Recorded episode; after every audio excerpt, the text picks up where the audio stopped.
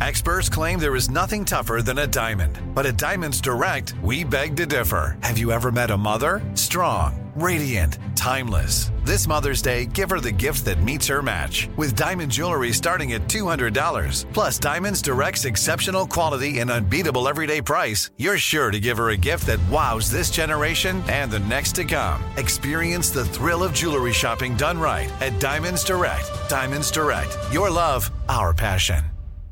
When you buy Kroger brand products, you feel like you're winning. That's because they offer proven quality at lower than low prices. In fact, we guarantee that you and your family will love how Kroger brand products taste, or you get your money back. So next time you're shopping for the family, look for delicious Kroger brand products because they'll make you all feel like you're winning. Shop now, in store, or online. Kroger, fresh for everyone. If a new house is on your wish list in the next five years, grow your savings faster and experience your dreams with an Ohio Homebuyer Plus account from Kemba Financial Credit Union. A savings account specifically designed to save for a new home where you can earn 7% APY, a $500 matching bonus, and a $1,500 mortgage closing cost credit. Learn more at Kemba.org. Offer expires March 31st, 2025. APY equals annual percentage yield. Restrictions apply. NMLS 292230. Equal housing lender. Federally insured by NCUA. Welcome to Worst Year Ever, a production of iHeartRadio. Welcome to the worst year ever. We'll get through it together or not. Everything's so dumb, dumb,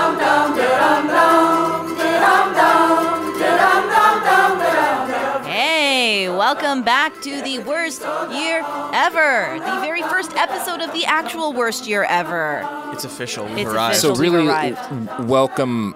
We are like really just welcoming them to the first time for the worst year ever. 2020, baby. For the worst, yeah. we So, did it. We made cool. it to the very beginning. Hope you guys had a restful holiday. Buckle up. Mm. Actually, so far, And boy, howdy, boy, howdy. it seems like the worst year ever uh, did not, to put it in sex terms, uh, gross sex terms, Hmm. just just got right in there without any lubricant. Did you all see the uh, multiple headlines talking about Bernie Sanders' successful fundraising? Yes, I I did. Where he is rubbing his hands together Yep. like a Nazi caricature of a Jewish man. They all used that photo. so They interesting. the all Huffington did. So Post, interesting how they the did that. Washington Post, It and is- what was the NPR third one? did. It is Yeah. wild. Um, Heavy hitters. but My hey, God. congratulations to him for raising so much money, so much more than everybody Yes. else. Yeah. I, that is pretty incredible, right? For Oh, the quarter. feet. Oh, yeah, absolutely. feet, Spe- uh, especially considering all of the Yeah. small donors. and 34 and a half million and the, yeah what the average contribution was just $18 Yeah. it's dope He only had one donor of over one donation of over five thousand, I think, was which was interesting. Yeah, Mm. um yeah as opposed Yeah. to pete who apparently only Mm. raised 25.7 million It's okay, Pete. um i just say that to ease us into a transition Mm. into the actual topic of this episode which is uh cody are you calling it pete Buttigieg? It's uh, Pete Buttigieg, Yeah. Electric Bootaluttigieg. yep um not sure if that's going to be the official title but It absolutely It is. is. Sophie's uh, um shaking sophie's her shaking head her yes. head no um yeah Side to side means yes. We obviously did a Pete episode last year, but there's more stuff to talk about. And Cody was fired up, and Robert was also interested. And I was like, cool, guys, yeah. we'll do it. Um, But I'm introing because this is your episode. Thank you. Thank you so much. and I'll try to interject with clever little things. Oh yeah, there's lots to say. Yeah. Uh, you wanna you wanna kick us off? You Yeah. wanna tell us what you prepared? So, in our Pete episode, Yes. our first uh, Buttigieg episode, uh, I think some people were actually kind of put off by how it was framed within an old essay of his about Bernie Sanders Right. and presented in contrast with Bernie Sanders and as a tool to bully Pete into dropping out and endorsing Bernie Sanders. It's a very Cody angle. uh, it's a it's a goal I still support. cool. But uh, I heard you. Uh, we heard you. Um, we're going to talk about Pete again. Uh, and I'm not going to mention the other guy at all. We This already is about did, Pete. but Uh, sure, but, but, not again. I will not, probably. I will not say his name. Um, and so last time, uh, before Pete Buttigieg, Electric Buttigieg, the official title There of we this go. episode, Sophie, Uh, we talked about uh, his upbringing, his schooling, his career, his uh, his glide path to abandoning Medicare for all, uh, things like that. Uh, if you haven't listened to it, it might come in handy this episode. The original point of this episode was actually a broader question of is Pete a CIA agent? uh, and while there wasn't necessarily enough for a whole episode of that, we will get to it, I promise. And everything we're going to talk about is kind of related to that. Um, but first, uh, just, you know, catching up from the year, you know, uh, since the episode, here's a hodgepodge of quotes and incidents that perfectly illustrate Peter Paul Montgomery Buttigieg. First, we're quickly going to listen to this short commercial of Pete uh, speaking out loud for the purposes of recording and releasing an advertisement for people to see. Okay. I believe we should move to make college affordable for everybody. There are some voices saying, well, that, that, doesn't count unless you go even further, unless it's free even for, for the kids and millionaires. But I only want to make promises that we can keep. Look, what I'm proposing is, is plenty bold. I mean, these are big ideas. We can gather the, the majority to drive those big ideas through without turning off half the country before we even get into office. And that, I think, is the best governing strategy, as well as what it's going to take in order to win. And Lord knows we got to win. I'm Pete Buttigieg, and I approve this message. Okay, so thanks, Pete. Uh, real quick, uh, just a small thing. The phrase "plenty bold" sticks out to me. I, it's it. You might as well have said it's good enough. it's good enough, exactly. It is. It's Mm-hmm. yeah, it's plenty bold. Why don't why, like we don't need to? Come on, come on, guys. We don't need to. Um, I like the way you make it into one word, Cody. it's plenty bold. It's plenty bold. Yeah. Um, Pete plenty bold Buttigieg. Um, but uh, plenty this is bood. Yeah. Plenty Boldageg. Pete Buttigieg. Ooh. Ooh, good one. Plenty, Pre- pretty- Pete, plenty, no, plenty, plenty Boldageg. yeah, plenty plenty, of bold Buttigieg. judge is much better. Oh my gosh. Look what just happened. this is going to be the best year ever. Um, so uh, I kind of just wanted to bring this clip up in general because, again, this is an official ad from him that he has approved and spoke in uh, with cameras around. And he really likes to harp on this idea that we're paying for the kids of millionaires for college. Um, and while that's kind of a dishonest um, in its framing of the point of universal education, we've talked about this kind of thing before. Um, it's also dishonest in the framing of his own policy. Uh, to quote him in his platform on the website he wants people to read, quote, we can make public tuition completely free for over 7 million lower and middle income students who are eligible for federal Pell Grants, including many middle income families with multiple children in college, and for all families earning up to $100,000. Now, I don't I'm no like math guy. I'm not a Yang fella, you know, but $100,000 is not a millionaire, Sure isn't. No, that's really fucked up. isn't Because, like, um, yeah, that would have, like, when I, if I had wanted to go to college, I would have been cut out of that. And my family was not rich. My parents just both made about 50 grand a year and had a huge amount of debt. Exactly. Uh, and very little extra. Yeah, exactly. And could not uh, afford. Yeah. A hundred thousand dollars isn't that much money. it's like in our maybe two teachers, maybe. Yeah, could the fact because it's also it's like a per household number, um, which is yeah, uh, it's fucked up. I Yeah. I do want to note that like when you you first started reading that uh, Buttigieg quote where he was talking about not wanting to like pay for college for millionaires, I decided to look up how many millionaires there were in the U.S. because I assumed it would be a very small number, and I could laugh at how, what a tiny number we were really arguing over. It is not. There's 18.6 millionaires in the United States. Yeah, 18.6 million millionaires. Yeah, that's way more than I expected. Uh, so that's one I was not right on. That is a lot of people. It is a significant question. lot. Yeah. Yeah. Um, and I don't know, like personally, I'm fine with paying for the children of millionaires to go to to, Yes. to college because they'll Yes. pay for mine. Right. You know, it's uh, we- we've talked about this before. Yes. Um, but I think it's especially interesting considering that even his own plan is contradictory to that. Like you're you're not saying like it's it's just very dishonest framing. I think, and um, I I I don't know, Yeah. Pete. I don't know. I don't know about you. Well, Um, hmm? It, I mean, it's because like a hundred thousand sounds like a lot of money. It is a lot of money, um, but not when you actually like look at the way in which it's being counted for these purposes. But like, it's easy. You know, I think Pete thinks like a debater a lot, and it's an easy number like to kind of get to argue face to face with people, especially if like they're not really prepared to debate it. Uh, I, I, I do like, yeah, I, I think that's probably why that number was arbitrarily picked. Yeah, I think there's uh there's I mean there's McKinsey in his blood. You know, he's got he frames things in a certain Yeah. way uh, to sort of uh, just do what he needs to do. Um, speaking of just sort of things that Pete says, uh, we're gonna listen to another quick clip of him. Uh, that's recently been passed around of him talking to some uh, younger folk about um, the history of slavery in America. Is it folk or folk? Oh, this will be good. hmm If I know one person who should be talking about, okay, just play it. Similarly, the amendment process. They were wise enough to realize that they didn't have all the answers and that some things would change. Uh, a good example of this is something like slavery or civil rights. Uh, for uh, it's a, an embarrassing thing to admit, but the people who wrote the Constitution did not understand that slavery was a bad thing and did not respect civil rights, uh, and yet they created a framework. Uh, so that as the generations came to understand that that was important, they could write that into the Constitution too and ensure true equal protection for all of us. So thank you, Pete, for that. Um, Uh, Thank you, Pete. Robert, you laughed. Really and- appreciate as soon as he said that. Would you want to explain why you laughed? Yes. Well, you know, I'm not sure if you have the Thomas Jefferson quote uh, available, but Thomas Jefferson, famed slave owner, s- repeatedly wrote about slavery being a horrible evil. It was a repeated subject of discussion among the founding fathers, many of whom acknowledged, many of whom who also owned slaves acknowledged that it was bad. Uh, Benjamin Franklin uh, was a uh, was not a slave owner, but was initially pro-slavery in his youth. Um, and one of his friends wound up running essentially like a like a, a I think it was an orphanage, but like where they had a bunch of both black and white kids that they were educating.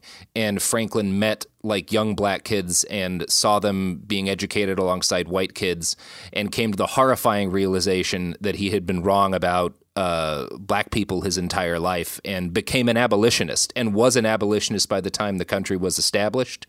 Uh, so was the author of Common Sense. Um, Yeah. yeah, It seems like this is stuff that he should list. know, right? He should Yeah. know this. Being they they that's- argued about it. Yeah. Yeah, yeah. Um, If we know that, he knows that. lots of quotes that could be said um, from all the people you mentioned. George Washington's got it. John Adams ha- has got it. Yeah. Um, they're everywhere. Uh, it's interesting that for a day, everyone pointed this out. And then the next day, Ted Yeah. Cruz is like, actually, uh, and he pointed it out too. But this is sort of like a right wing reaction of like, we agree too that Pete's wrong. But it's especially interesting because Pete graduated from Harvard with a uh, he majored in history. Pete's a history major. Yeah. And clearly wanted to be president since from a young age. Yeah. So Uh, Um. So there's like, I don't want to say he's lying. Um. no, he's lying. He's Uh, absolutely lying. lying. You can say it. I'm not going to say it. I love Pete. Um. Uh. But if he's not lying, then he's not a smart man. sure, Um. either one's not a good look. Um, yeah, he's lying. I wonder Um, why he's does so poorly with black yeah. voters. Um, so yeah, so that's a, a theme we'll revisit. Uh, his uh, zero percent with black voters uh, is another theme we'll actually be coming back to. Yeah, um, and because the whole point is that they did know that it was bad. Um, they did it anyway, and it was in protection of you know the system and capital and power. Um, and this idea of like knowing something is wrong, right? But you do it anyway Sure. to protect those interests.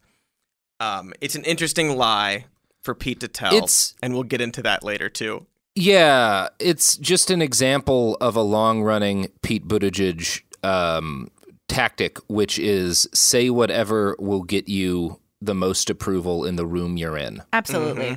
No, we'll get Yeah, to that too. and Oh, yeah, oh, we can we can yeah, I have some things on that too. Yeah, I guess yeah, but we'll, we'll All right. move along for now. But yeah, Keep it's just it's it's uh, sort of going through these sort of like little mini examples, Right.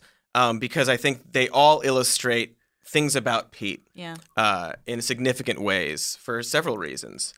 Speaking of actually exactly what you uh, just said, Robert, here's another little story. So, Pete ran for DNC chair back in 2017. On the day of the Women's March, while all of the other candidates were at a retreat about fundraising for the struggling DNC he wanted to be chair of, he bravely went to the Women's March instead. And he would bring this up quite a lot to draw a distinction between himself and the other candidates, uh, much to the other candidates' confusion and chagrin. Um, and he wasn't even saying like these candidates they were doing like big donor stuff, eh, but I was in the streets where they should have been. Uh, he was just sort of saying this thing that made him different. Um, and Pete brought this up at a forum in Houston, and one of the candidates confronted him about this after leaving the stage. And I'm going to read a quote from her, Jehmu Greene, uh, which was reported in the New York Times. Quote, he looked him in the eye and said, This is a competition. You say whatever you need to say to win. That's when I saw who the real Mayor Pete was. Yeah, I saw that quote floating around. Cool. Like It's a cool quote. Cool quote. Yeah. Is that the one that I- uh, Castro tweeted? Yes, it is. Yeah. Which is also Yeah. like wild. Uh, Castro's tweeting that. who I wish wish we'd had time to cover before he dropped out. I really like we could have, I guess. He, I like him a lot too. I think he's again. Uh, I'm not a, a centrist, and I think he more or less is what a centrist should be Mm-hmm. ideally. Um, Right. But I also think he's like a, a a pretty good person, which I don't say really ever. yeah. Um, about political candidates. yeah. I agree with you. I like him. Yeah. Bye. He dropped Um, out, and I was like, oh, bye, Castro. Yeah. That's a bummer. So, you know, when I first heard that that quote, uh, my first thought on it was like, well, this could just be a lie, which is like a thing that happens with politicians. I don't like, uh, and I, I'm always hesitant when it's like, oh, this is like that story about Pete Buttigieg that was supposedly from like a friend of his in school or a kid Yeah, who knew him yeah, in school, like like where he was um, kind of thing.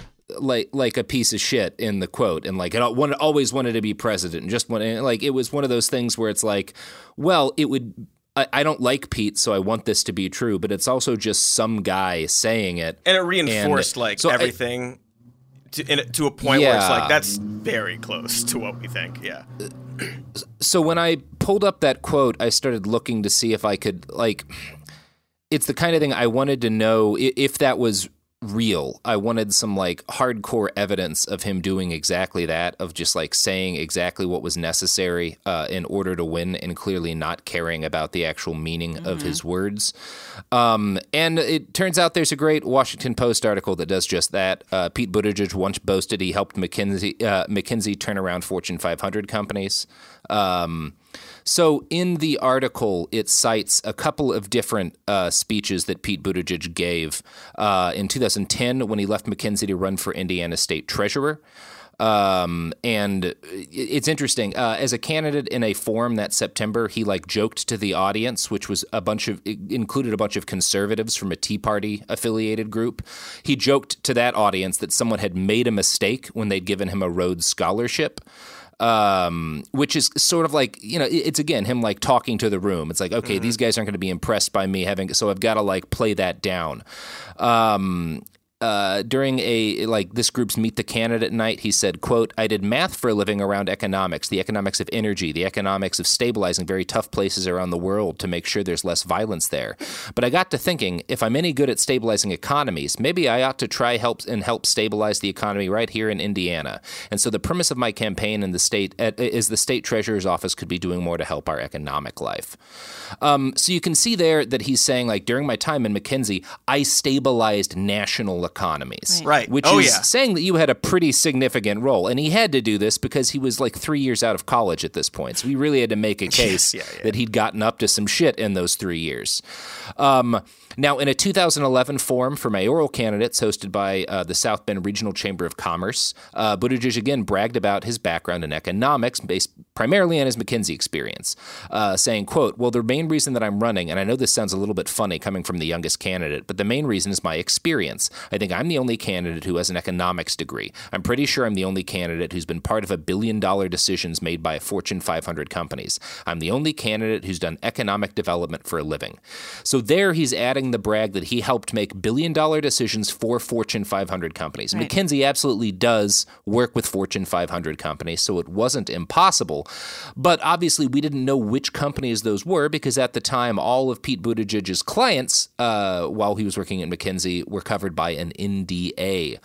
Um, now, and he made repeated brags about like working on Fortune 500 billion dollar budgets and stuff like that. Um, now, eight years later, when he was freed from his non disclosure agreement with McKinsey, and this just happened at the end of last year, he was allowed to disclose the name of his clients. Um, his yeah he he uh number one there weren't like any fortune 500 companies uh in the list that he'd worked for. Um like the yeah. Um and you know, there was a, a couple other like really quite a bit. Yeah. He downplayed his role. Well, He- yeah, quite he a bit. very the much winds are different them. right now. Yeah. so before when he'd talked about he, he- like he- he'd one of the cl- companies he worked for was Blue Cross uh, Blue Shield. He said that he had to make extraordinarily tough decisions on extraordinarily big budgets um, and like multi-billion dollar budgets. And the only company that he worked with where his work might have kind of uh, actually fit that description was Blue Cross Blue Shield. Um, but once he started specifically bragging about, like, once he started specifically talking about his work for Blue Cross Blue Shield because the NDA, uh, McKinsey released him from parts of it, um, rather than saying that he'd had like a major like been making tough decisions about big budgets. Um, it just said that he analyzed overhead expenditures like rent, travel costs, and utilities, and specifically noted that he wasn't part of any decision making or in charge of making recommendations. So in 2011, Buttigieg said, we do need to reimagine our budget for the bottom line. One of the things I did for a living was just that. So I remember one client organization that was a large insurance firm that had grown in such a way that there was a great deal of duplication, and some people didn't even know uh, what some the work what the people working for them were doing. So that was him clearly bragging about uh, Blue Cross Blue Shield in 2011. But now in 2019, when he has to actually say the name, and it becomes clear that if he talks about like what he did, Blue Cross Blue Shield fired a bunch of people, he might be on the line for cutting a bunch of jobs. So he starts downplaying his work for Blue Cross Blue Shield. Mm-hmm. Um, it's just like this this a- a- again clear evidence like all he's doing is saying exactly what he needs to He's do to impress the people in the room at the moment. He's a good Yeah. politician. It's not that great. He's not that Um, great, but, I mean, yeah, no, like this game, and a, a lot of people Yeah. see him as this really likable guy, and so I, I don't know. I think he's Yeah, it. I think it kind of it kind of falls apart I- when he's confronted about it, um, which Yeah. we'll get to. And there's a lot of yeah more about that McKinsey stuff that I think we need to talk about. Um, well after the break though, Yes. because we got to take a quick break for Yeah. those things that we have people you- sell. they sell them and people buy them. Well said, Yeah. both of us. Mm-hmm. We'll be right back. Welcome to the worst year ever. We'll get through it together or not. If a new house is on your wish list in the next five years, grow your savings faster and experience your dreams with an Ohio Homebuyer Plus account from Kemba Financial Credit Union. A savings account specifically designed to save for a new home where you can earn 7% APY, a $500 matching bonus, and a $1,500 mortgage closing cost credit. Learn more at Kemba.org. Offer expires March 31st, 2025. APY equals annual percentage yield. Restrictions apply. NMLS 292230. Equal housing lender. Federally insured by NCUA. Like many of us, you might think identity theft will never happen to you. But consider this there's a new identity theft victim every three seconds in the U.S. That's over 15 million people by the end of this year, equal to the populations of New York, Los Angeles, and Chicago combined.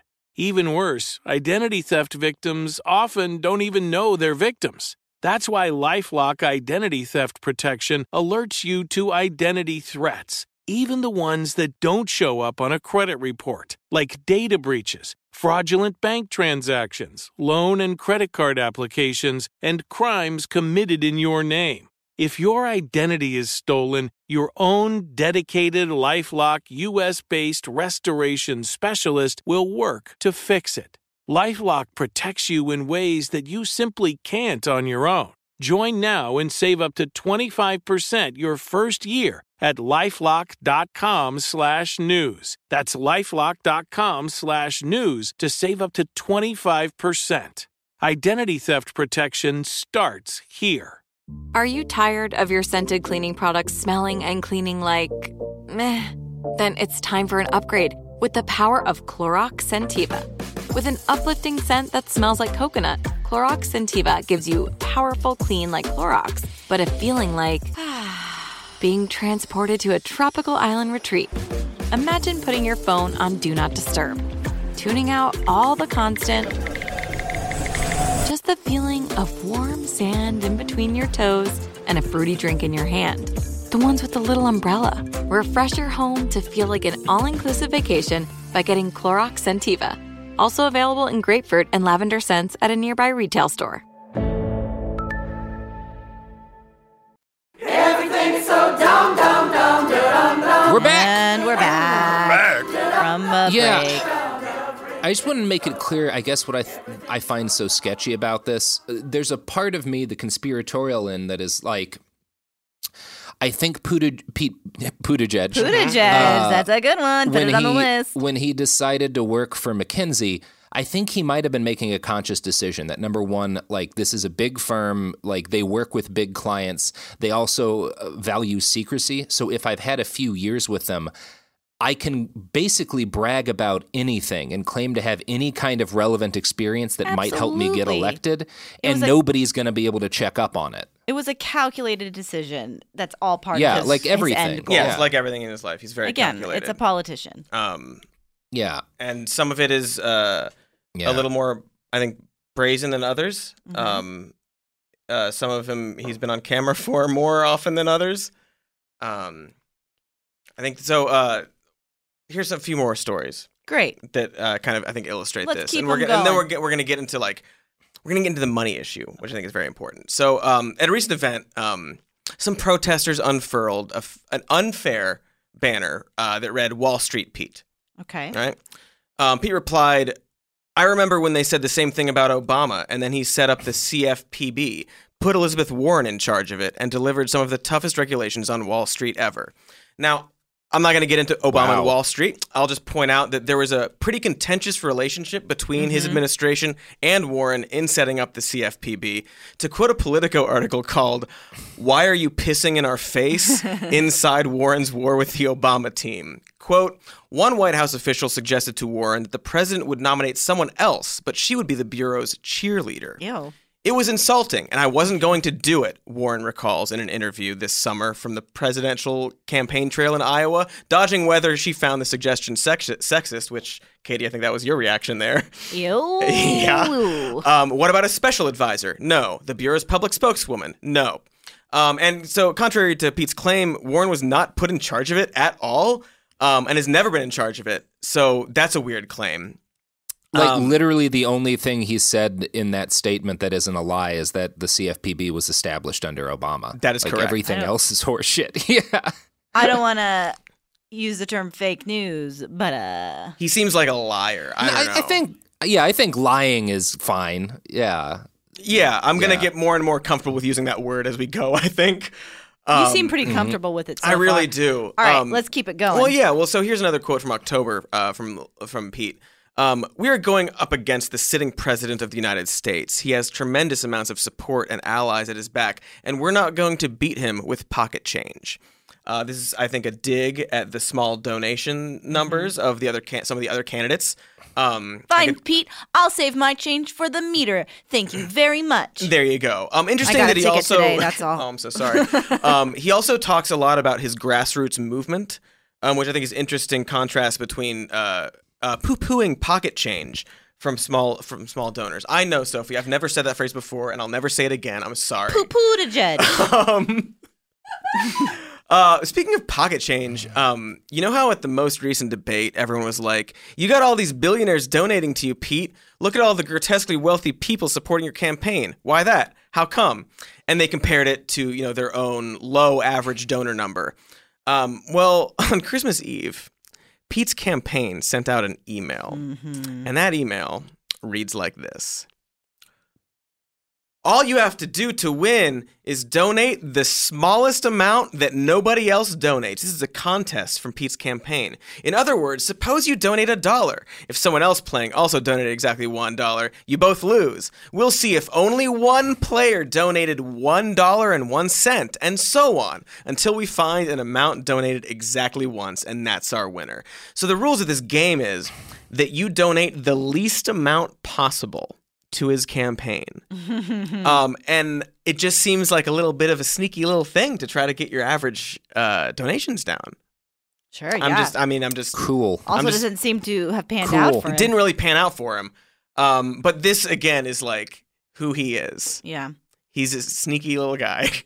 sneaky. Well, Um, it, it goes back to like it's also trying to tell the room what the room wants to hear. Yes. You want to see that I have a lot of small donations. Well, how do I do that? Easy. That's the easiest way to do that. Well, I'll let's, make, uh, make a stupid fucking game. fake it. Let's fake it. Yeah. Um, it's very um, it's very frustrating. But um, Pete's been in a, a bit of hot, hot water lately Yeah. for these reasons. yeah, this um, isn't the first time this has been. No, got into a bit of a spat at the debate with Elizabeth Warren uh, and some other guy running for president about his fundraising and how he sure has a lot of billionaires supporting him. Um, and uh, they talked about the wine cave a lot. Katie, do you want to describe the wine cave situation? The wine cave situation. Uh, yeah, the wine cave Because you, like, Katie, yes, you own a wine cave, right? I own many wine caves, but they're actual caves, and you have to hike out to the desert, and that's where I keep my wine. I And you don't you like just complain wine. about stuff there. I complain about it. Yeah, wine gives me a headache, so I try to keep it as yeah, far away Katie from me as hates wine and locks it away in the Except desert. for Lambrusco, it's a new thing I like. Anywho, uh, it's a chilled red wine, a little sparkling. Not the point.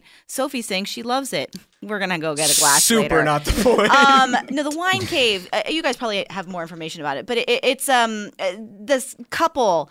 And they're, you know, in the finance industry, blah blah blah, and they have this. They're big donors for the Democratic Party, and they have this wine cave, and they host events there, and they've raised a lot of money for a lot of people. Um, it's hard to be, I, I, I guess, establishment Democrat without having uh been associated with this place at some point. Yeah. Um, but you know, uh, the woman apparently in the '90s had. Uh, really put a lot of pressure to get an ambassadorship and then did you know like they've got Yes. influence Um, that's the thing about these bundlers and these fu- big like private fundraisers. People's Yeah. issues with the private closed door fundraisers. These this is how people get ambassadorships. Yes. this is how they get these positions and get favors um, that Pete says isn't going to happen. Um, but literally, they're talking about the wine cave of a woman who got an ambassadorship for donating to Bill Clinton's reelection campaign. And I think that it's been they've been around for a while, uh, but obviously there's a movement away from this.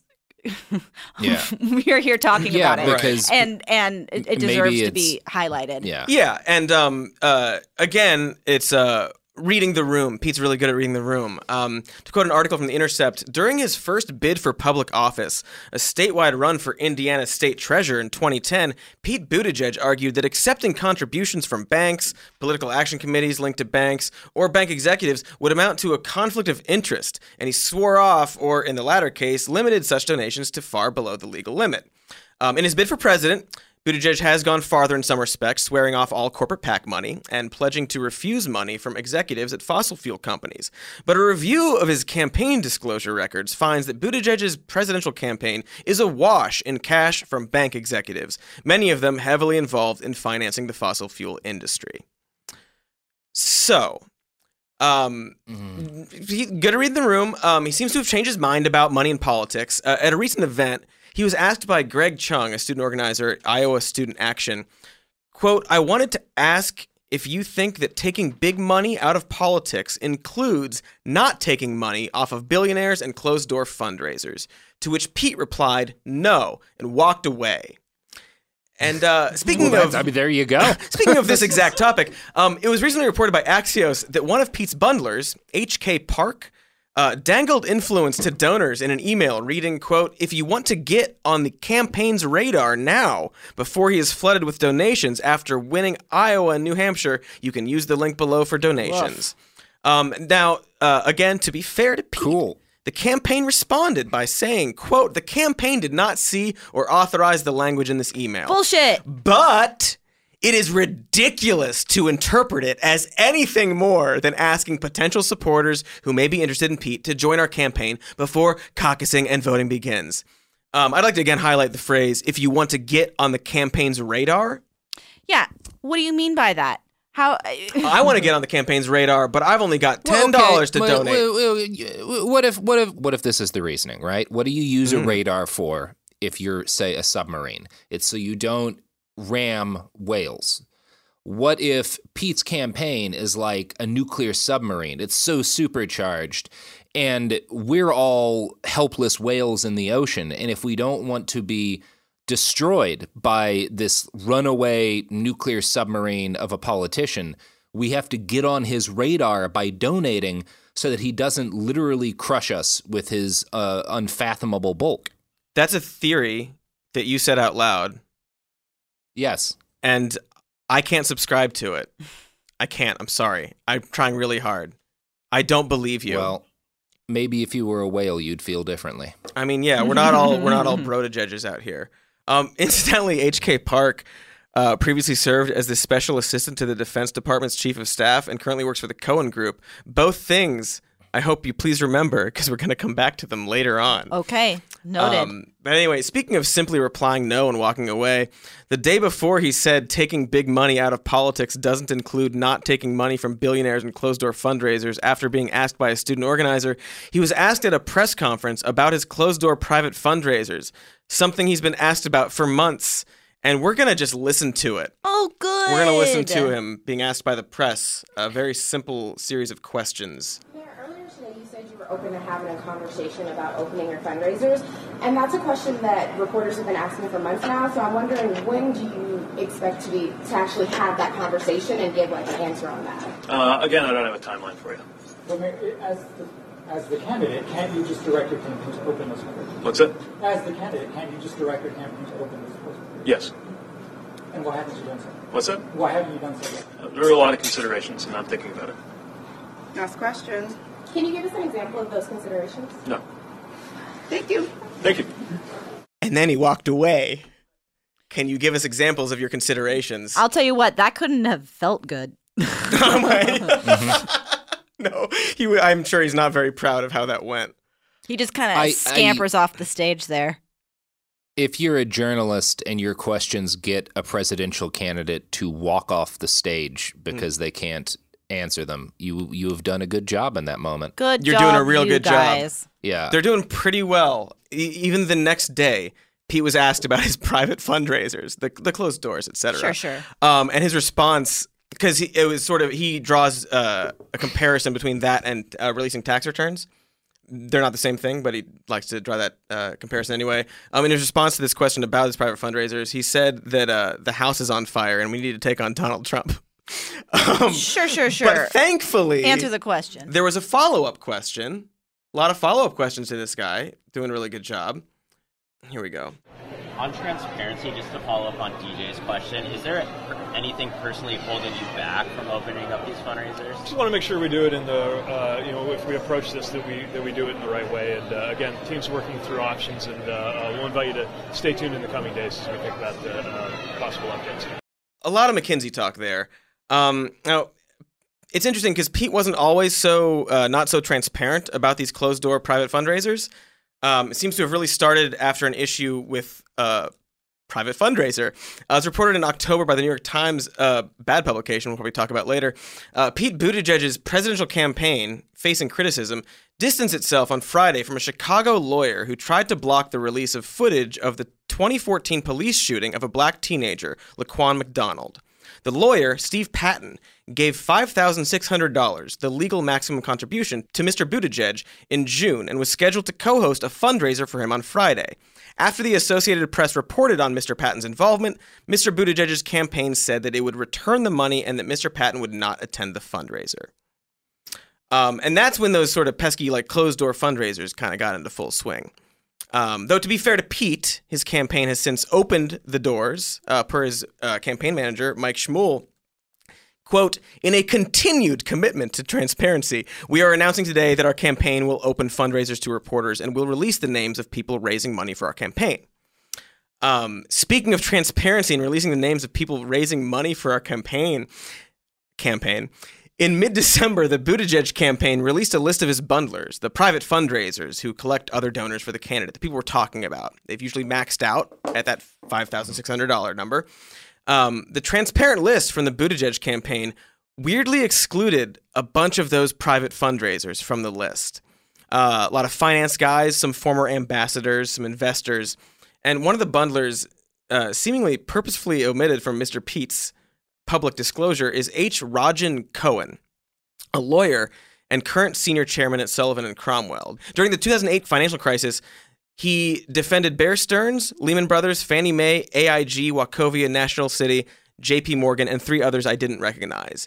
He has said about the financial crisis, quote, I am far from convinced there was something inherently wrong with the system. Okay. Um, and uh, you know, like all your donors, they're not going to necessarily equal like what you think about it. But it's just interesting that he's seemed to be ashamed Yeah. of, of these people who are Right. donating, and there are a lot of them donating, and he doesn't want you to know about it. The guy who thinks there was nothing wrong with the economy before the worst economic crash of our lifetime isn't a guy I want to be on the radar of a Mm. president heading into what's probably going to be at least another significant recession. You know, or being the guy who is looking for other people to be on the radar. Mm-hmm. Because that's his goal now. He's maxed out. He is Yeah. finding other people that probably uh, don't think different things from him.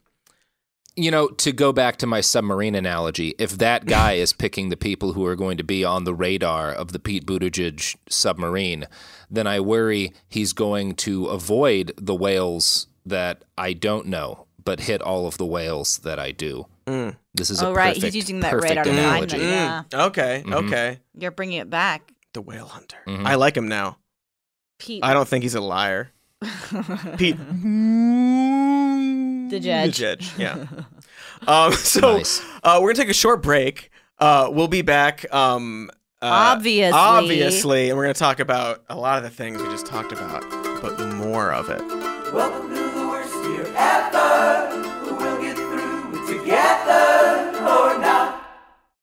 If a new house is on your wish list in the next five years, grow your savings faster and experience your dreams with an Ohio Homebuyer Plus account from Kemba Financial Credit Union. A savings account specifically designed to save for a new home where you can earn 7% APY, a $500 matching bonus, and a $1,500 mortgage closing cost credit. Learn more at Kemba.org. Offer expires March 31st, 2025. APY equals annual percentage yield. Restrictions apply. NMLS 292230. Equal housing lender. Federally insured by NCUA. Are you tired of your scented cleaning products smelling and cleaning like meh? Then it's time for an upgrade with the power of Clorox Scentiva. With an uplifting scent that smells like coconut, Clorox Scentiva gives you powerful clean like Clorox, but a feeling like being transported to a tropical island retreat.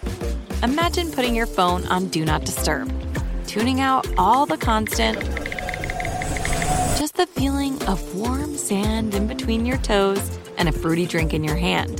The ones with the little umbrella. Refresh your home to feel like an all inclusive vacation by getting Clorox Scentiva. Also available in grapefruit and lavender scents at a nearby retail store. Okay. I love Walker Hayes. He's amazing. He's so fun, such a great entertainer. And that's why I'm so excited that JCPenney and country music singer songwriter Walker Hayes are partnering together on a new limited time men's collection for the everyday guy. The Walker Hayes for JCPenney collection is an upbeat playlist of instant classics with laid back appeal and down home vibes. As a dad of seven kids, he knows exactly what fathers want and need when it comes to their style. This collection reflects his casually cool styles with outdoor inspired details and versatile colors. Perfect for the guy living the t shirt life or someone wanting some fresh options that feel just as good. It's easy to wear, affordable styles that celebrate the ultimate family man, along with the quality, durability, and sensibility dads appreciate. Available online Saturday, May 4th at jcp.com and in store Thursday, May 16th, just in time for Father's Day. Limited time only. JCPenney, make it count. Everything's so dumb, dumb, dumb, dumb, dumb. Hey, cool. We're back from that ad break. Oh, amazing. I can't believe we did it. More Buttigieg. that would work great if this was on uh, Halloween. episode. Yeah. Um, what else you got for us, Cody? Every day is Halloween and the worst year ever. Ugh. I know. Um, so I remember when I mentioned um, earlier that lawyer Steve Patton, who was uh, trying to block the release of that Mhm. video with the, the teenager. Well, so in the first uh, Buttigieg episode, we talked about Pete's firing of a black police chief, Boykins, uh, who the FBI was investigating for secretly recording police officers in order to root out corruption and racism. Yeah. Um, Pete cites the FBI investigation as the reason for the firing, although the Young Turks have released depositions from uh, 2013 from Pete's former and current campaign manager, Mike Schmuhl, in which he describes telling Pete about the recordings before the FBI, and also makes it clear that the FBI made no indication that there would be indictments if Boykins was not let go. Okay. Um, so they weren't pressuring him to, Right. to fire him or anything like that. Further deposition from police employee Karen DePaepe, also fired by Buttigieg, describes numerous racist remarks on the recordings and a plot by white officers to use Pete's donors to get him to fire Boykins, a thing Pete eventually did. Um, very few people have listened to these recordings. Um, this is one of those people uh, who has uh, described them in this deposition. Um, now, to the point, on the last day before the worst year ever, Mhm. it was Pete's last day as mayor. Right. He handed out the keys to the city. Uh, one of those recipients was Bob Urbanski, a big player in South Bend and a huge donor to Buttigieg's campaign. Urbanski is the donor named by name in the tapes as the donor that they were going to use to get Buttigieg to fire Boykins. Cool. And according to Jonathan Larsen's reporting at the Young Turks, quote, in 2018, Urbanski backed a campaign loan for the cop who wanted Boykins out. The two other backers of the loan were Buttigieg's lawyer who oversaw the chief's ouster and the lawyer still fighting the release of the tapes. Probably nothing. Hmm. I don't know. It's interesting um, that like four days ago he gave that guy a key to the city. Very interesting indeed. But don't worry. I'm not worried. Don't worry. Um, Pete's been working on his relationship um, with uh, police and donors in the black community. Okay. good. He released the Douglass Plan for Black America. Um, Ace's name Oh, that's good. from Pete's campaign. Um, He is a history major. yeah, exactly. Um, and again, since our first Buttigieg episode, uh, the Buttigieg campaign promoted a list of endorsements of the Douglass Plan. Um, he sent out a big email. These are these are all the the endorsed the endorsements, the people who love the plan. Um, it was like uh, something like 400 people, um, and in the email it specified a few specific people. Those people didn't endorse the plan What? they uh, i'm going to read a quote from uh, baptist pastor um, and state rep ivory thigpen These do sound fake. i know i'm sorry um, i'm not sorry these are these people's names um, It's a great name. quote somebody brought it to my attention and it was alarming to me. Because even though i had had conversations with the campaign it was clear to me or at least i thought i made it clear to them that i was a strong daniel uh, we might have to bleep this this name coming up that i was a strong bernie sanders supporter actually co-chair of the state and i was not seeking to endorse their candidate or the plan but what i had talked about was potentially giving them a quote of support in continuing the conversation because i do think it's a very important conversation Oh God. um, n- so funny to do that anyway and, and not think people are going to be like, hold on, no, I didn't. it's very weird that they just said Ma- it Maybe I'm missing something, but I think I, I think I can explain. Might be able to explain what probably happened there. I can't know for certain, but it sounds to me like that guy. They were having an email conversation, and he said that like, yeah, we can talk about. I can give like a quote of support for continuing the conversation, and whatever intern its job was to collect all of these people he just saw the word support when he was skimming the email and said, "Okay, we got one more. Throw that name on the list." Mm, they didn't actually care about the quote. They didn't care about dialoguing with him. It was just somebody's job to collect names. Get the name, yeah. th- that's gonna be my guess. Yeah. that makes some sense um, i'm going to read one more quote Yeah.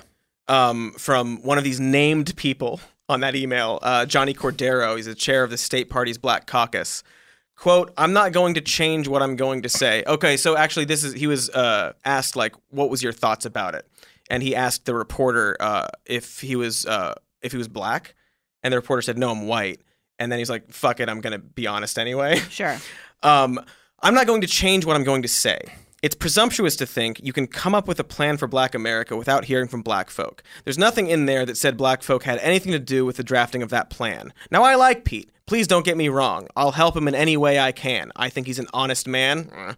I think he's a decent man. I think he has integrity. I'd like to see him keep running, but you don't do that.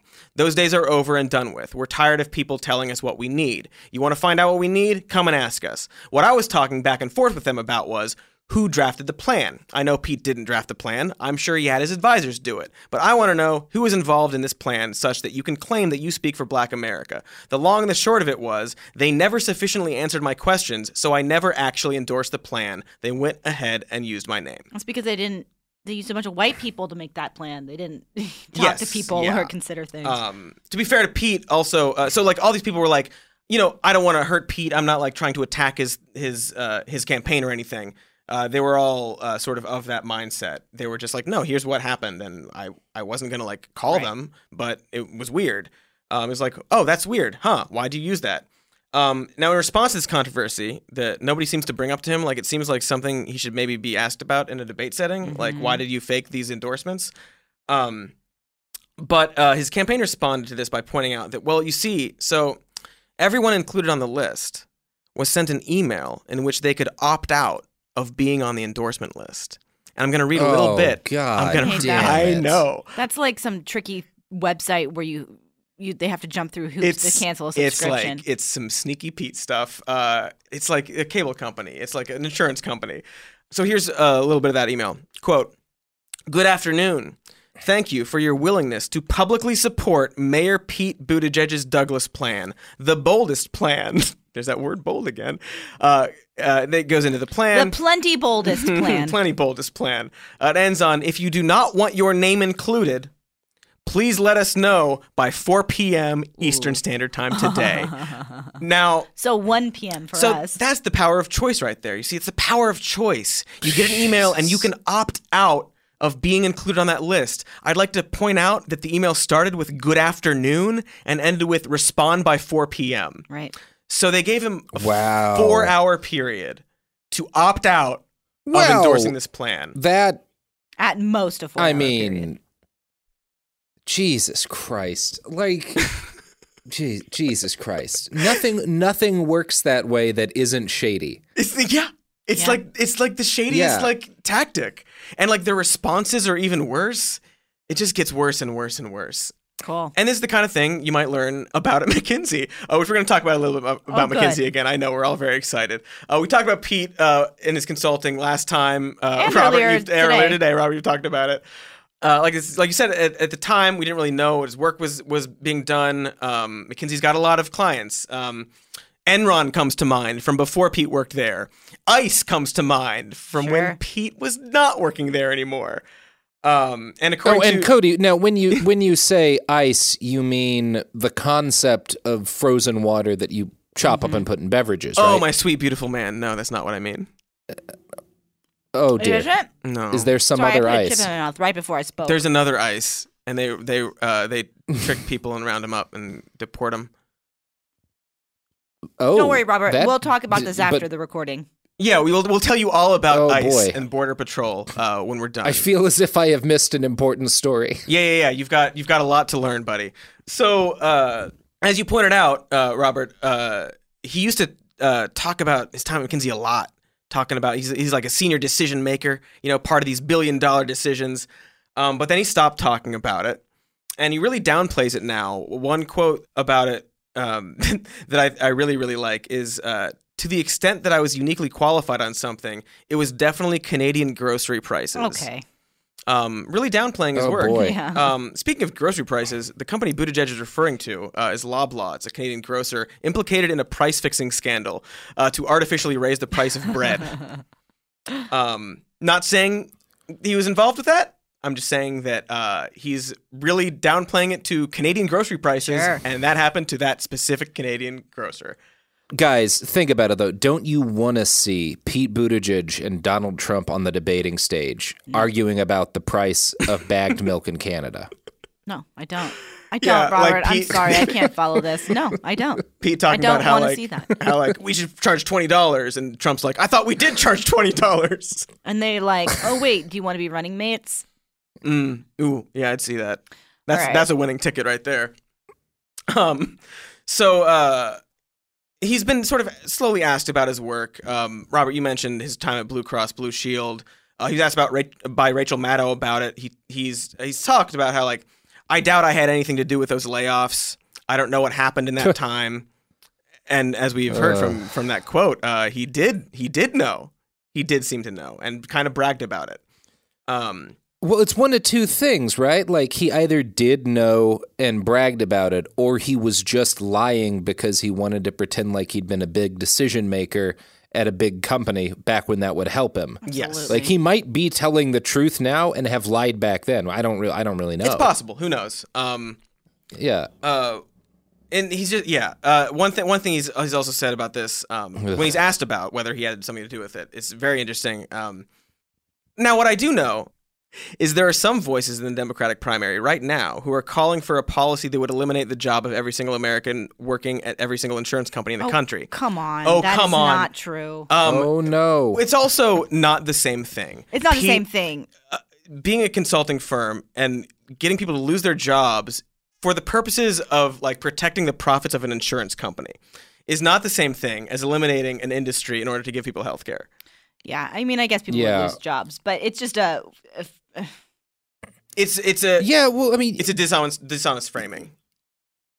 Yeah, like we a lot of people lost jobs when the tobacco industry was fined billions of dollars for covering up the fact that cigarettes give you cancer. Yeah. That that cost some folks some jobs. Mhm. Yeah.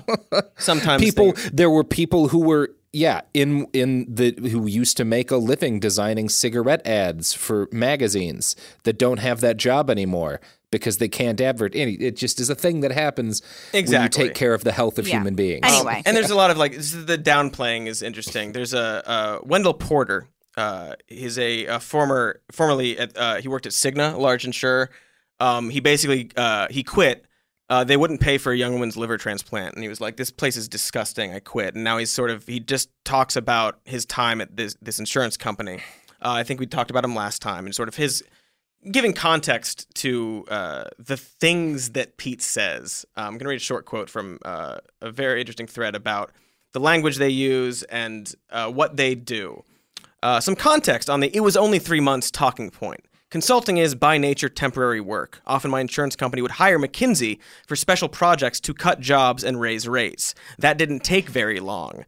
Pete says he didn't work on stuff he, quote, had a problem with.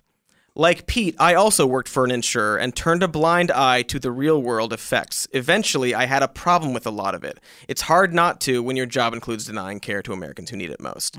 Um, and this sort of goes back to that quote about um, I'm not comparing this to slavery, obviously, but like knowing something is bad, doing it anyway. Right. Um, and sort of forgiving that and not talking about it in an honest way. And uh, so this Blue Cross and Loblaw, they're two examples of work he's done. It seems like he is playing it up, then realizing people don't like it, downplaying it. It is unclear what he actually did. It seems like he advised people to do things that maybe hurt people uh, for reasons that aren't good. Sure does Um, seem that way. Another example, uh, he he was on the team that advised the post office, and he pushed for the post office to get privatized. Uh-huh. So I don't know, Pete. I'm not I'm not sure about you. But enough about McKinsey. Okay, I think it's time to really get to the real question that we've all been wondering: please. Is Pete a CIA agent? I like the heading you gave this section Central Intelligence. Yes, the the Central Intelligence Agency. Um, right out of college, Pete worked for the Cohen Group in 2004. The Cohen Group is a strategic consulting firm founded in 2001 by former United States Secretary of Defense William S. Cohen. Uh, you might remember the Cohen Group as being mentioned earlier when H.K. Park dangled influence in front of potential Buttigieg donors. Uh, Park is currently at the Cohen Group. He previously worked at the Department of Defense. Uh, Pete seems to have a lot of friends in the Defense Department, intelligence intelligence agencies, and so on. His best man at his wedding was Nat Myers. They went to college together. Um, he's currently at the Office of Transition Initiatives, uh, part of the United States Agency for International Development Bureau for Democracy, Conflict, and Humanitarian Assistance. It is uh, developed to provide fast, flexible, short term assistance to take advantage of windows of opportunity to build democracy and peace. Mhm. And I'm just going to let listeners or you guys just sort of interpret that however you want. Um, Let's see. Sounds above board. United States Agency for International Development Bureau for Democracy, Conflict, and Humanitarian Assistance. looking for windows of opportunity to build democracy. Yeah. Um, uh-huh. That was the part I should have reread. Yeah, yeah. Windows of opportunity uh, is not a great. Yeah. Oof. To build democracy Um, and peace. And peace, yes. We all love democracy and peace. We all love choice, too. We all love choice, right, folks?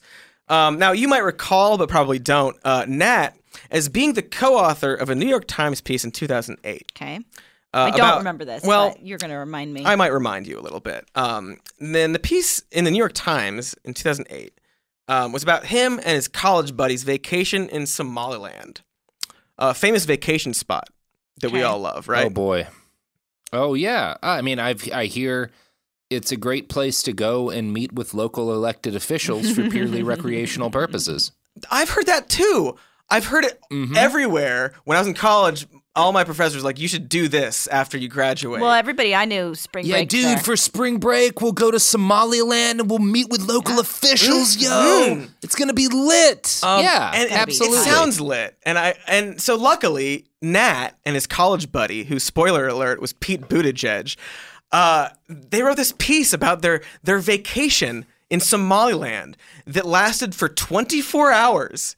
And they spent time talking to uh, local officials. Um, Nerds. nerds. These 27 year olds going to Somaliland for 24 hours on vacation. Huh. Here's a, a, a interesting quote. Um, now that we've got a little more context about about Nat, um, quote: Remarkably, throughout the many years the international community has funded, fed, and sought vainly to stabilize Somalia, it has studiously ignored the peaceful and democratic polity to Somalia's north.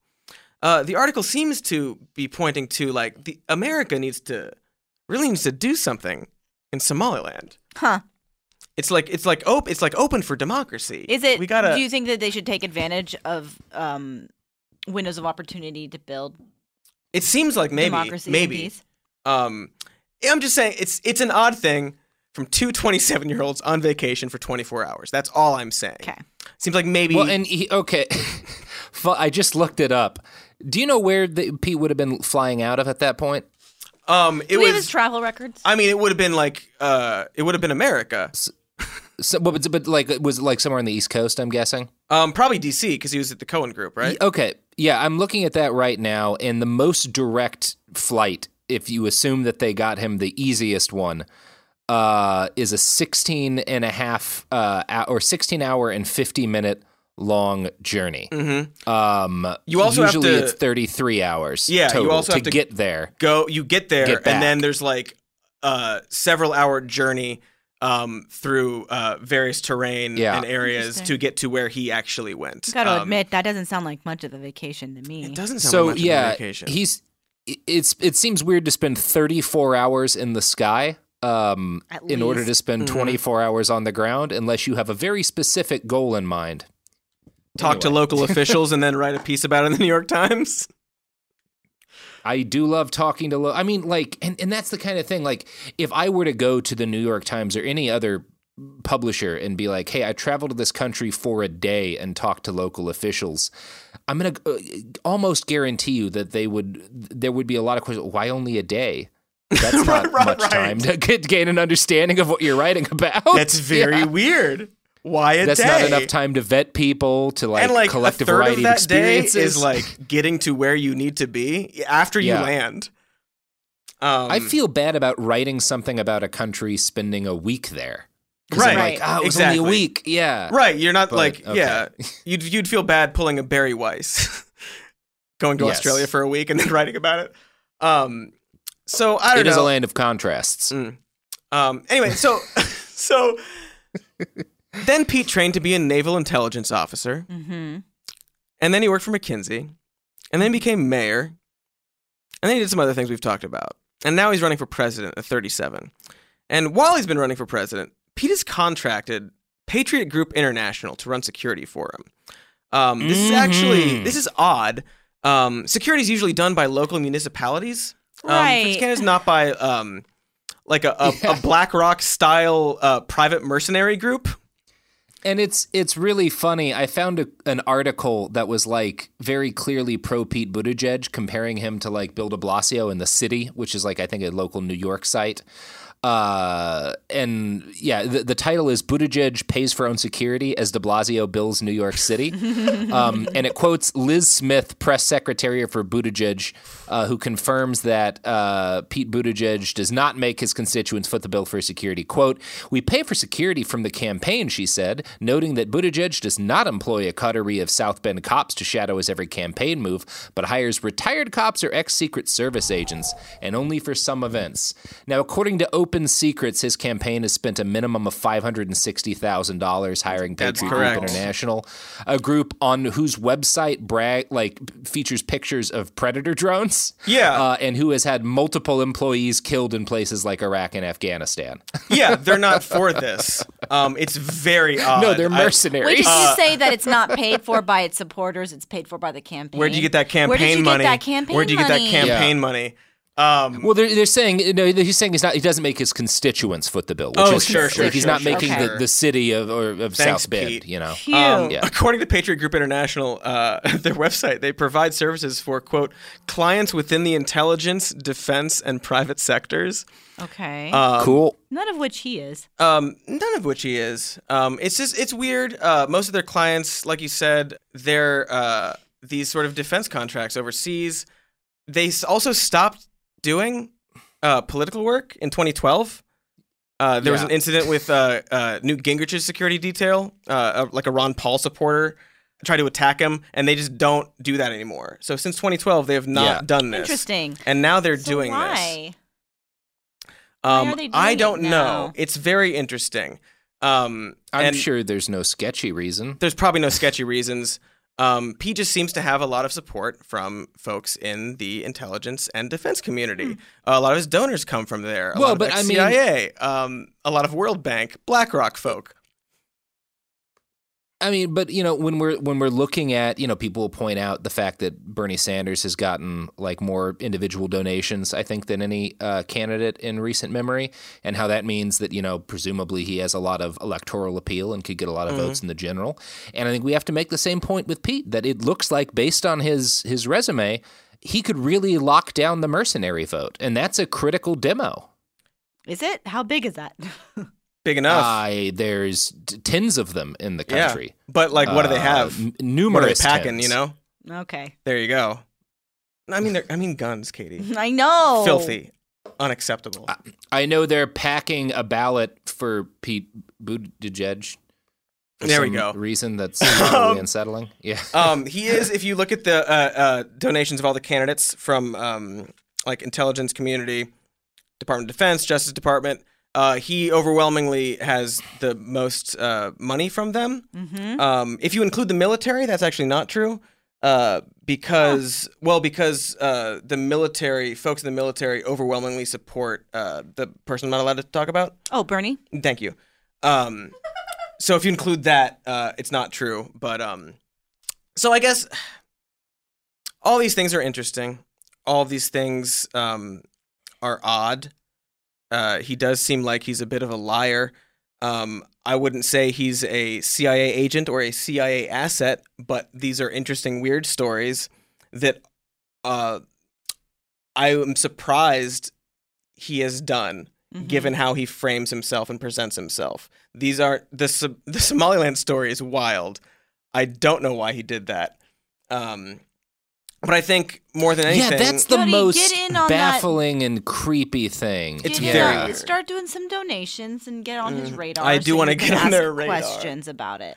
that and the and the uh, Patriot Group International are two things where I'm like, Yeah. but why, Pete? Yeah, those but are the two why? main- yeah. I mean, there's a lot of um, stuff. what but is- that's And he was like, there's he's always very uh, the like a lot of Obama people were very supportive of his 2011 uh, campaign for Mm-hmm. mayor of South Bend, which is weird.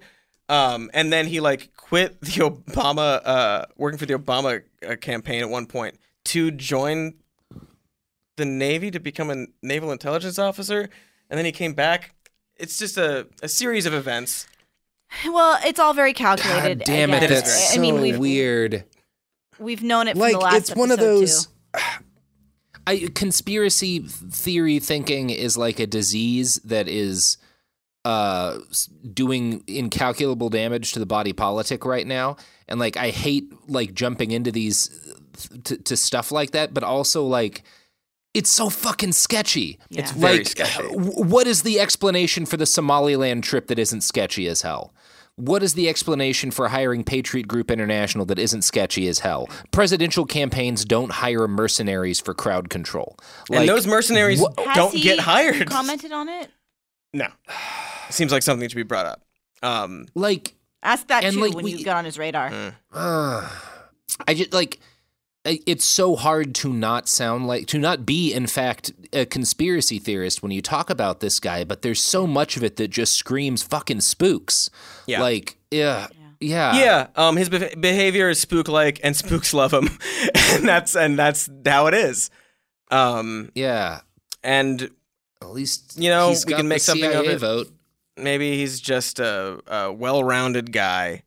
You know, Maybe. maybe he's passionate about price fixing and uh, Somaliland cost of local officials, the cost of bread, exactly. And he's just really craves security.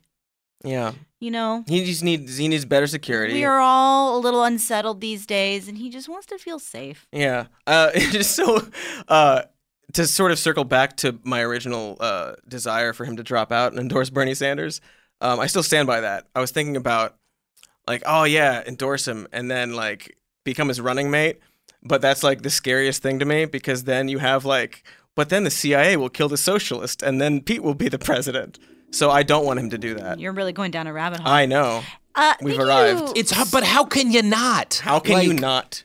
It's very weird. It's very not? weird. It's weird. Really I- jumping f- both feet first into the worst you're Well, ever like, here. I, I, I wanted to lay all this out and be like very level headed. yeah, Um, you wanted to do that. But and I, I think we should I think we should highlight here that we all decided we needed a Pete Buttigieg episode. And Katie and I expressed, oh shit, we're so busy getting some of the other stuff done. I don't know how much research we'll be able to finish. And then before either of us finished that sentence, Cody said, oh no, I've already written eight pages on him. So Got a lot- that's, got a lot of- that's Wow. the story of this episode. I've got strong feelings Cody about he, compulsively. he's been he's been every every time there's a silence when we're working on any project, uh, he'll be like, "Did you see this thing about Pete? He's been brooding over it for months. He's such So- a liar. So we needed to get this in for Cody's sanity. And Thank to get you. It, and We to need get it to out get- there. Thank you. For some giving me this. yarn and some pieces of paper with facts about Pete Yeah. Buttigieg on them. You're Yes, not gonna be able to recreate walk the through the Pepe door of Silvia office scene afterwards. from Always Sunny. Yeah. Exactly. Yeah, I'm just very passionate about Pete. Mhm. Um, and he's a liar. Um, I think that quote of him saying "say you need to to win" is very telling and like uh, imperviate. Like it, it like it's in it's in his soul. It's in his bones. Um, in a way that is unique. Robert, you speak. Yeah, like whenever you whenever you call a politician like uh, call them out for lying, it's easy for like the response, especially for people who like that particular politician, to be like, you know, if they can't deny that the lie happened, well, they all lie. They're politicians, and it's true. Like Barack Obama told lies. Donald Trump has told quite a few lies. Like, but like even like Trump is the one that like usually where this Right, goes in right, is right. like, well, they all lie, and Yes. it's true that Obama lied. It's true that Bush lied. It's true that uh, Clinton and Reagan lied. I think the difference, b- both with Trump and with a guy like Pete, is the consistency with which they lie. Yeah. Everything he says is disingenuous. Yeah. Everything he says, when you dig into it, is skewed differently than like he portrays it or is an outright fabrication or is like it's like you look into like like the stuff with um having people sign on like trick basically tricking people into endorsing uh the his Ferguson or not for uh, Douglass plan Mhm. um Right. is like it's it's it's such a consistency. So like like a, every politician lies. Not every politician is like fundamentally at their core a liar. Yes. Yeah. Um and yeah, that's what I see with Pete Buttigieg. is Also- someone who yeah. I, I when people say like, well, he's a politician. I mean, and I've said that, but I don't say that as a dismissal of the fact that he's lied. I hate that about politicians. I Mhm. want the politician that's the least politician-y, you know. Um, You know who that might yeah, be? they're not all Elizabeth equal Warren? liars. Uh, Yeah, um, it's yeah, it's a very unique thing for Pete, I think, um, and that's the frustrating thing because it happens quite a bit uh, very consistently, and he's not really confronted about it Yeah. in a way that other politicians would be, like on a debate stage Mm-hmm. and things like that. Um, the media sort of lifted him up as this like, oh, he's the Obama. He's like a smart guy, and he's he can he knows all the languages, and like I think that's weirdly true. Like he can like hone in on like here's how you speak. So I'm gonna try to talk to you like this. I'm gonna lie to you. Yeah. Um, he's good at the he's good at language in a lying way. If you're for the the nine or ten people who are uh, fans of Transmetropolitan, which is a Mhm. comic book series Oh, by yeah. Darick Robertson and Warren Ellis that I quite enjoy. Um, it's about like an election, and there's a character, um, the a, smiler, a politician, a guy running for president, the Smiler, and and Buttigieg reminds me a lot of him. Yep. Um, yeah, It comes to mind quite a bit. He's this yeah. this guy who doesn't who says all the right things and believes in none of them. And that's how I feel about Pete Buttigieg. Yeah, and I think that is speaks to why all that all the all this money from these various places are are funneling into him because they know that about him and they know what they can get out of it. In conclusion, make Pete Buttigieg not the president Judge. Still. judge. Judge. So like poo poo to judge. well, so next week, guys, we're going to be dropping uh, the first part of our much anticipated furry episode. Mhm. Uh, and we're really excited to share that with We you. are very excited. Uh, I It is going can't- to be an audio visual extravaganza, extravaganza but without the visual part. without the visuals.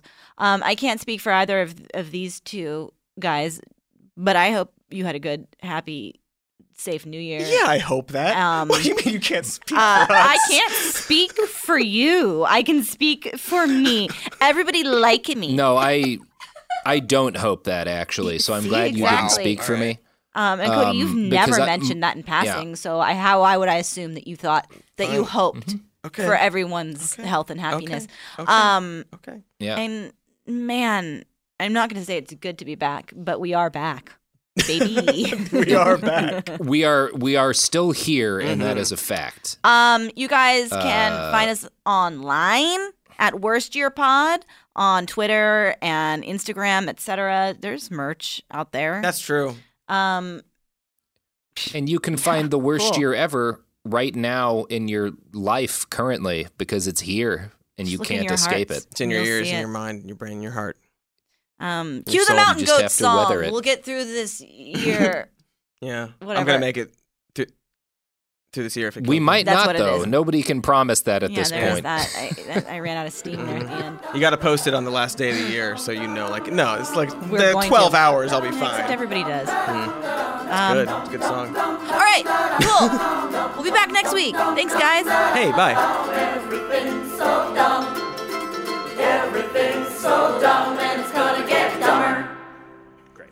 I tried. Yes. Daniel? Lovely. Worst Year Ever is a production of iHeartRadio. For more podcasts from iHeartRadio, visit the iHeartRadio app, Apple Podcasts, or wherever you listen to your favorite shows. If a new house is on your wish list in the next five years, grow your savings faster and experience your dreams with an Ohio Homebuyer Plus account from Kemba Financial Credit Union. A savings account specifically designed to save for a new home where you can earn 7% APY, a $500 matching bonus, and a $1,500 mortgage closing cost credit. Learn more at Kemba.org. Offer expires March 31st, 2025. APY equals annual percentage yield. Restrictions apply. NMLS 292230. Equal housing lender. Federally insured by NCUA. With every CBD product claiming to do something different, it's nearly impossible to decide what's best for you. Lazarus Naturals pioneered the farm to front door model of transparency where they handle each step of the production process to ensure quality, potency, and consistency. Scannable labels allow you to see the test results of your hemp batch so you can be confident in the safety and quality. Visit LazarusNaturals.com today. Lazarus Naturals, committed to improving your life as well as the world around you. Not available in Idaho, Iowa, or South Dakota. Okay, round two. Name something that's not boring. A laundry? Ooh, a book club. Computer solitaire, huh? Ah, sorry, we were looking for Chumba Casino. That's right. ChumbaCasino.com has over 100 casino style games. Join today and play for free for your chance to redeem some serious prizes. ChumbaCasino.com. No purchase necessary. Where prohibited by law. 18 plus terms and conditions apply. See website for details.